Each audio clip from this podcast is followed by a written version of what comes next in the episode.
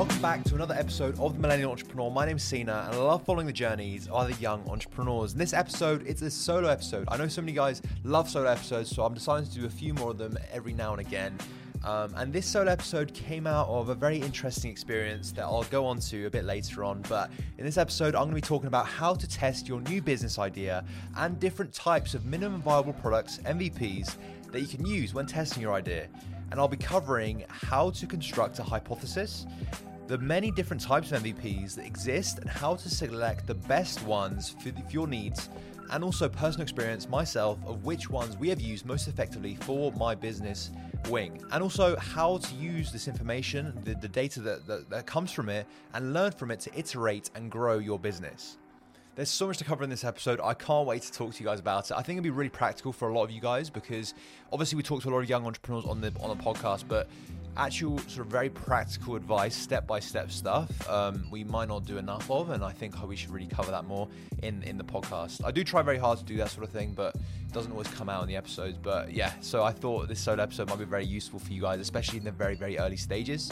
And all this information has really helped me on my journey to my business. So yeah, and obviously we'll go into it later on in the episode for sure. If you are new to the podcast, welcome. This is a podcast all about young entrepreneurship, how to start your business, all that good stuff.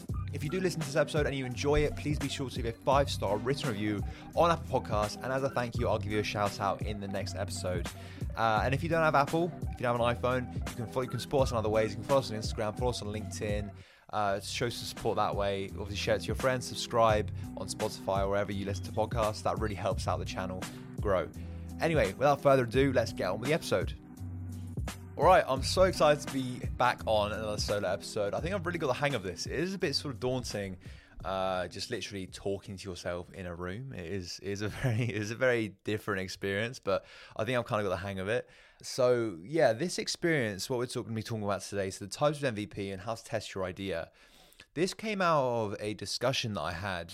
Basically, I got invited to talk to Bath Entrepreneur Society, a university society that obviously focuses on entrepreneurship for students.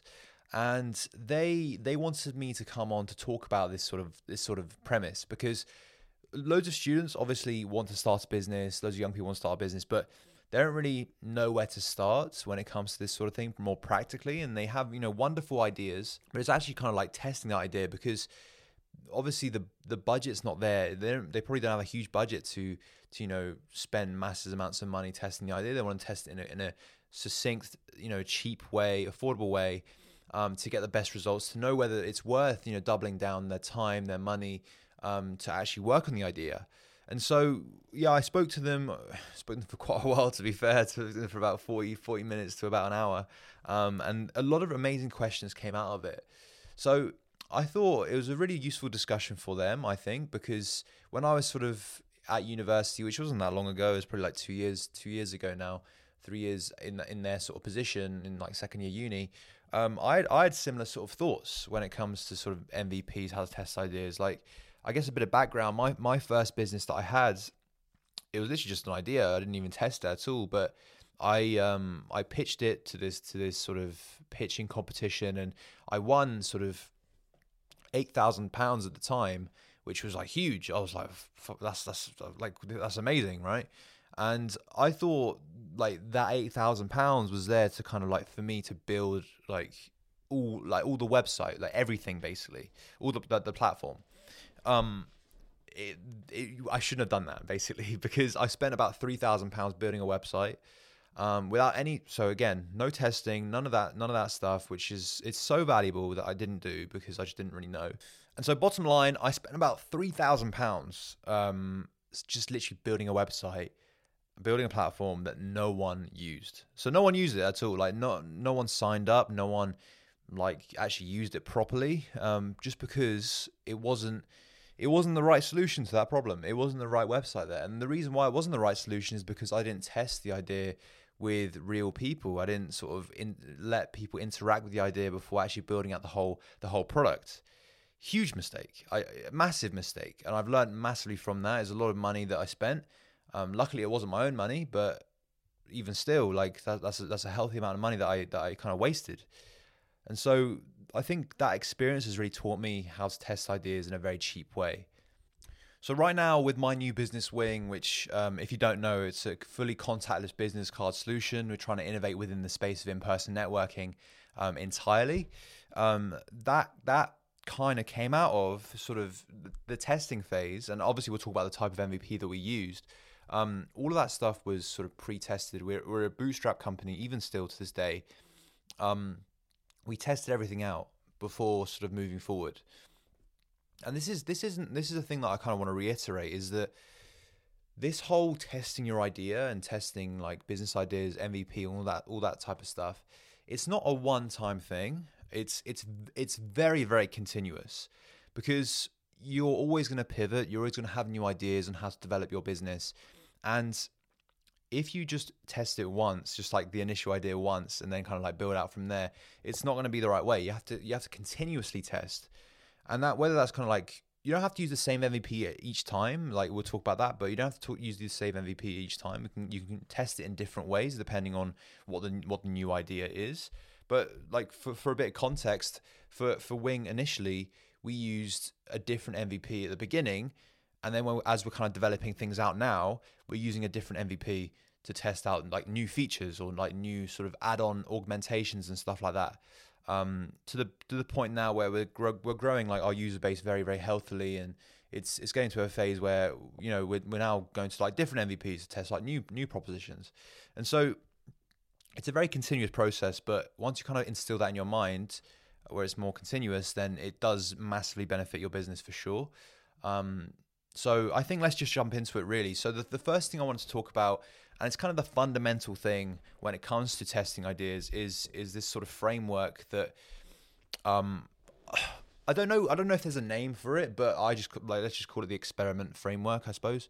And that the experiment framework is kind of like three stages, I'd say. You've got a hypothesis, that's the first one. The second stage is the MVP, so the minimum viable product that you're going to choose to test the hypothesis. And by the way, we're going to be talking about each one of these individually anyway, so don't worry if you don't know what each one of those means. And the third one would be the learning element, the learning stage.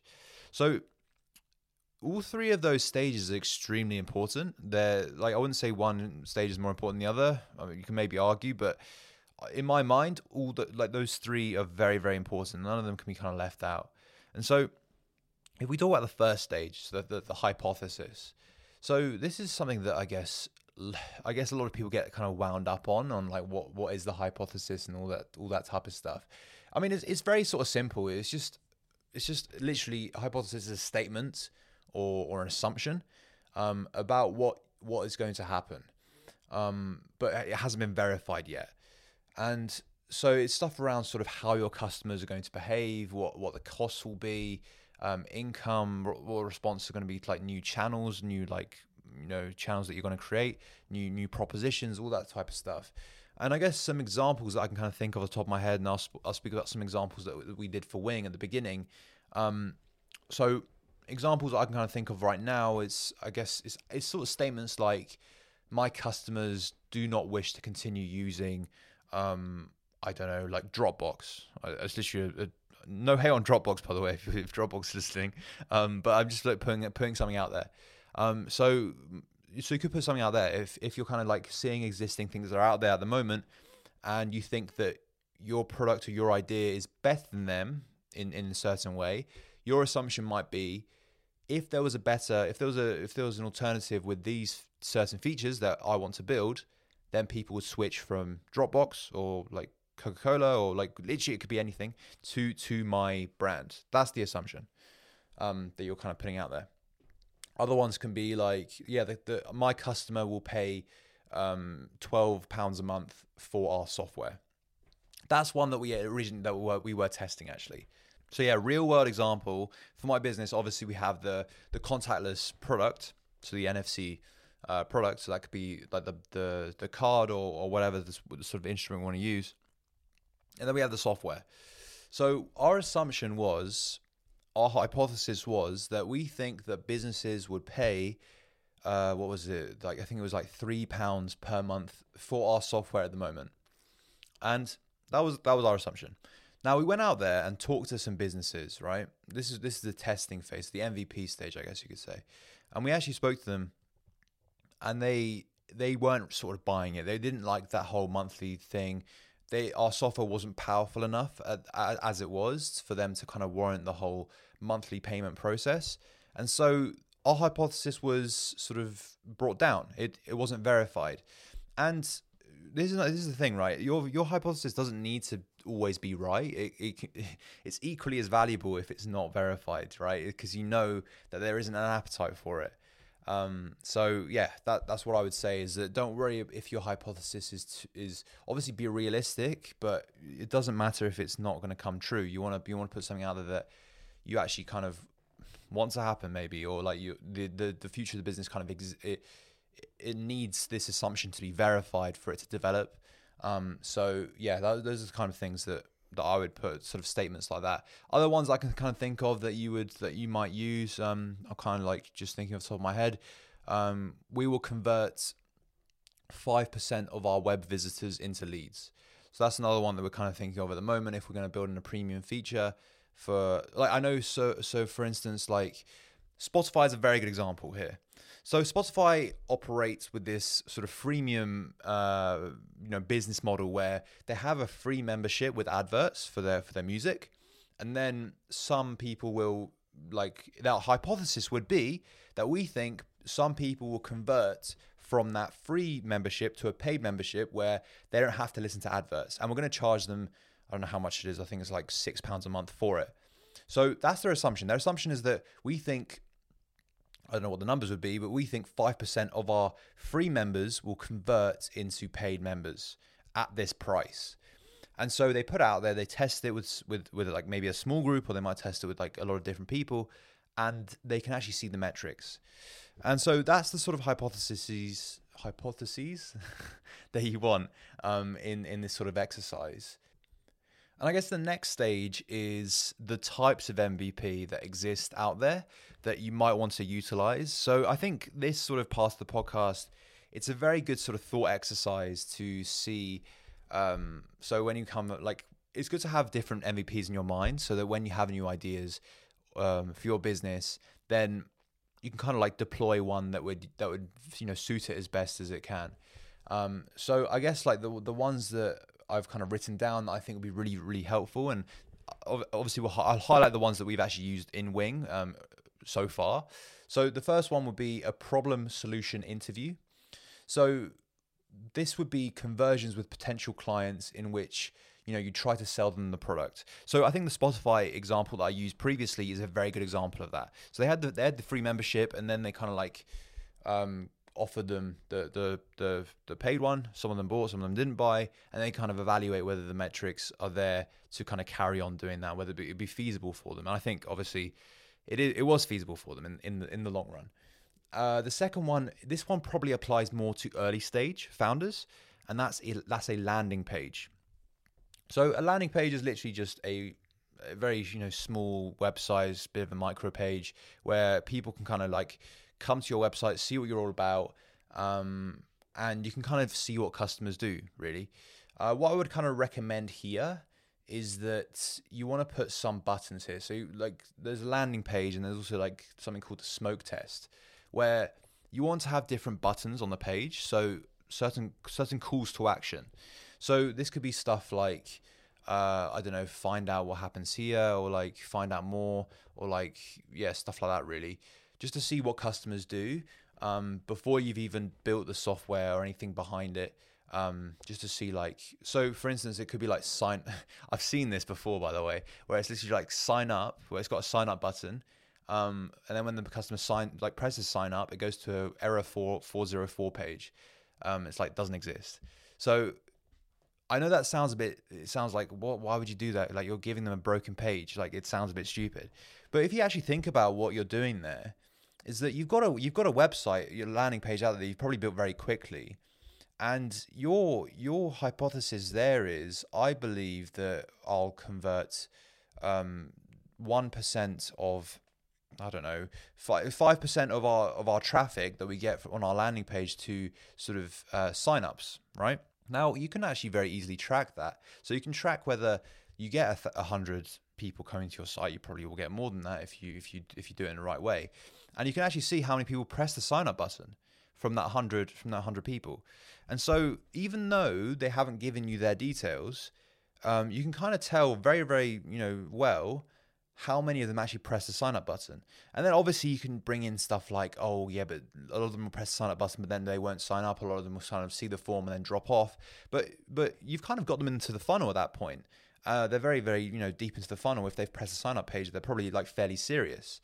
And so that's a good one right there to see whether it was verified. And then obviously from there, if you get a lot of people pressing sign up, and then it goes to the error 404 page, then you know that you should build up some stuff to test that even further. So you can build up like, a waiting list or something like that, which is another type of MVP actually, is kind of like a waiting list to see how people would interact with it, and basically see like whether people would sign up or whatever. This is actually something that we kind of use for Wing, the waiting list feature.